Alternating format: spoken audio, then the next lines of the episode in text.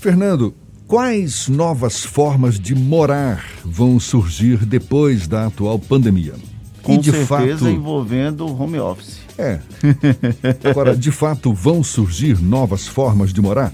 Como vai ser o nosso olhar após tudo isso? Bom, são algumas das reflexões propostas pelo projeto Janelas Casa Cor que estreia nesta quinta-feira em diversos pontos da capital baiana.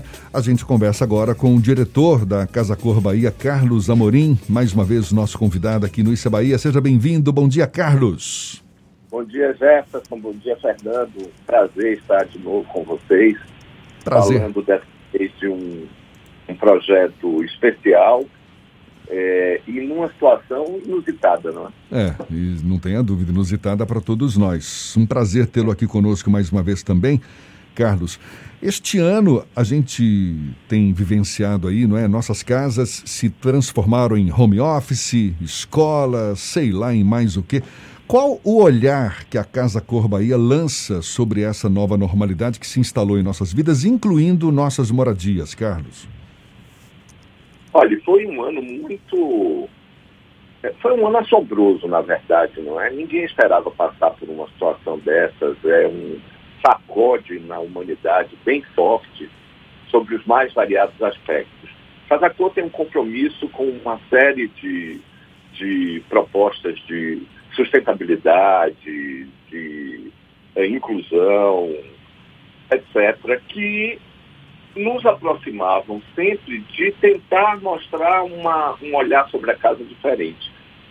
Quando veio essa, essa situação que confinou a, a peste, a Covid-19, confinou as pessoas nas suas casas, foi preciso ressignificar as casas. Uhum. Não era preciso que as casas tivessem múltiplas funções. Depois ficava aquela angústia, todo mundo trancado dentro de casa, inicialmente um espanto, e depois tendo que se adaptar à realidade. Né? Voltar a produzir, ter que trabalhar, os filhos estudando dentro de casa, fazer um pouco de exercício. As pessoas, a grande maioria delas, moram em apartamentos, as áreas comuns fechadas. Então, era necessário, sobre os mais variados aspectos, e a gente pode abordá-los cada um, é, ressignificar a moradia. Né?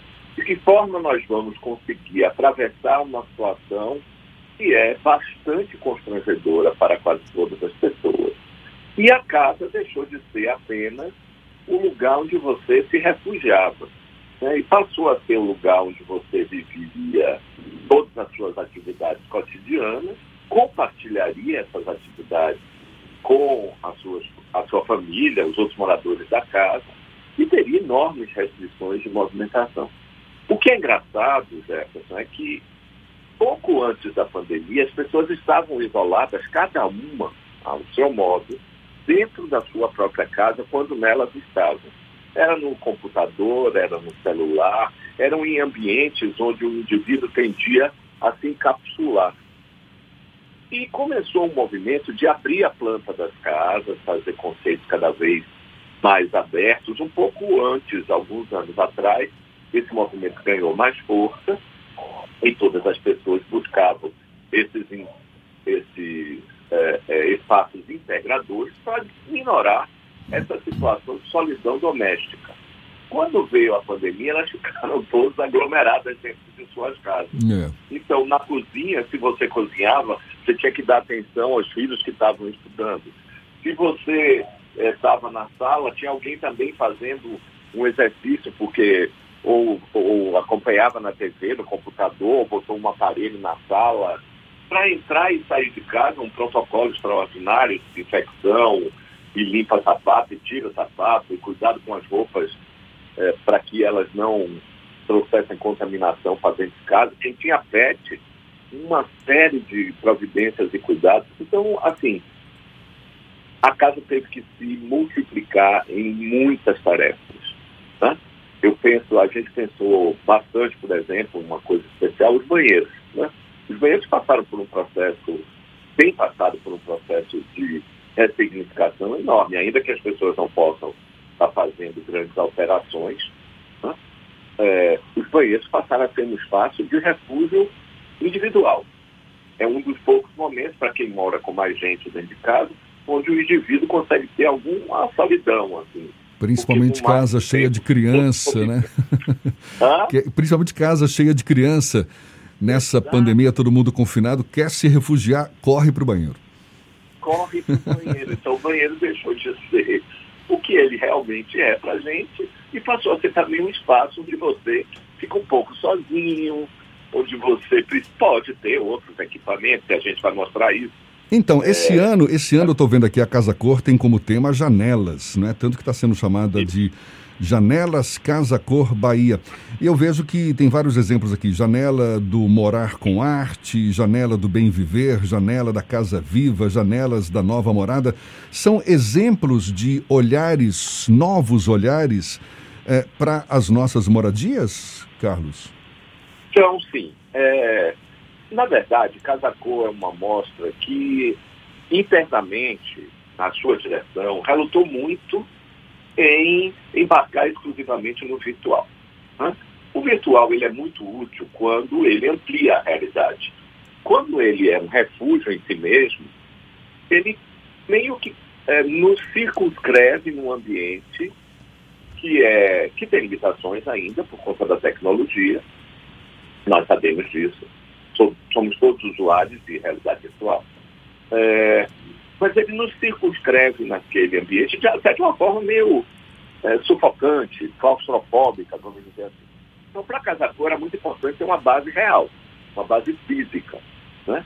E aí se trabalhou essa ideia de espalhar vitrines pela cidade. É um evento sem bilheteria, que é uma coisa forte na nossa, na nossa, é, na nossa mostra.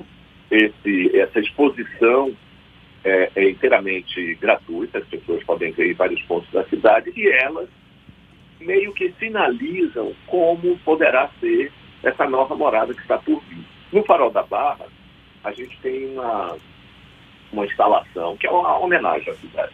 Né? É uma, uma vitrine muito grande, toda de vidro, com um projeto de Davi Bastos, que homenageia a morar com arte na Bahia. Uma, uma obra de arte imensa, de, de Vic Muniz, com mais de 70 metros quadrados, imensa, apenas não é um, um, uma coisa gigantesca, ela é imensa porque ela cobre uma superfície muito grande. E ela abraça um redário. Um redário, uma, um, uma vitrine de vidro com piso de areia em quatro redes, simbolizando o morar baiano e tomando também partido, ressignificando uma coisa que é, muitas vezes fora da Bahia é sinônimo de é, desqualificação. A rede, a preguiça e tal.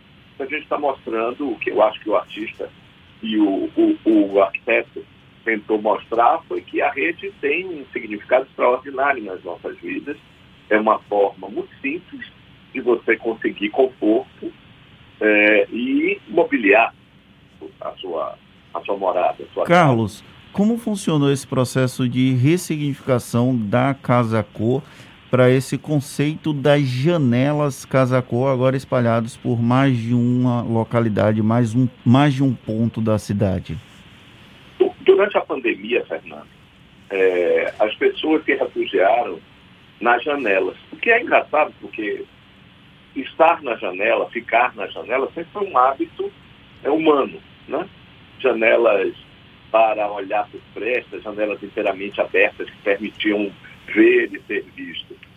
Com as, o crescimento das cidades, com a tecnologia, as cidades, as janelas, passaram a viver permanentemente fechadas. Né?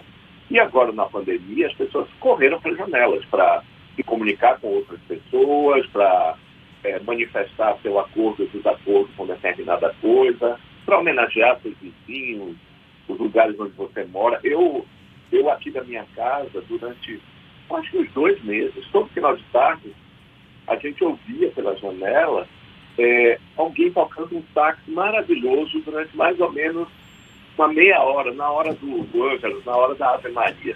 Né? Tocava músicas variadas, geralmente um jazz bem legal e tal.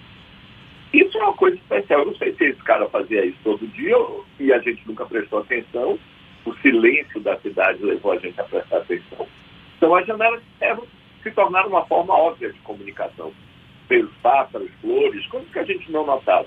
Não é? Então, natural era que as janelas se tornassem uma forma da gente se mostrar como, como exposição para as pessoas da cidade de forma segura, respeitando as restrições sanitárias, porque ninguém vai circular no ambiente, ele vai estar inteiramente fechado.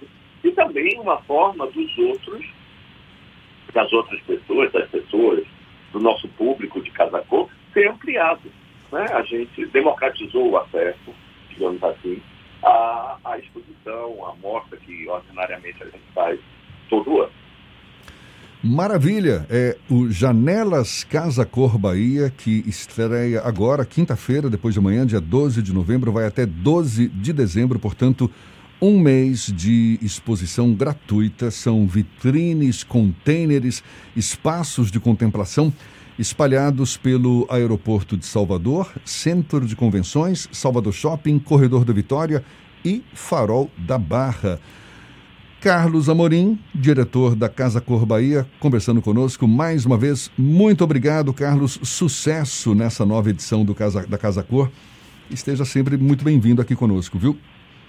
Muito obrigado, Jefferson, Fernando. É sempre bom voltar. O programa eu assisto sempre, então não me sinto longe de vocês no cotidiano, porque ouço sempre o Isa Bahia.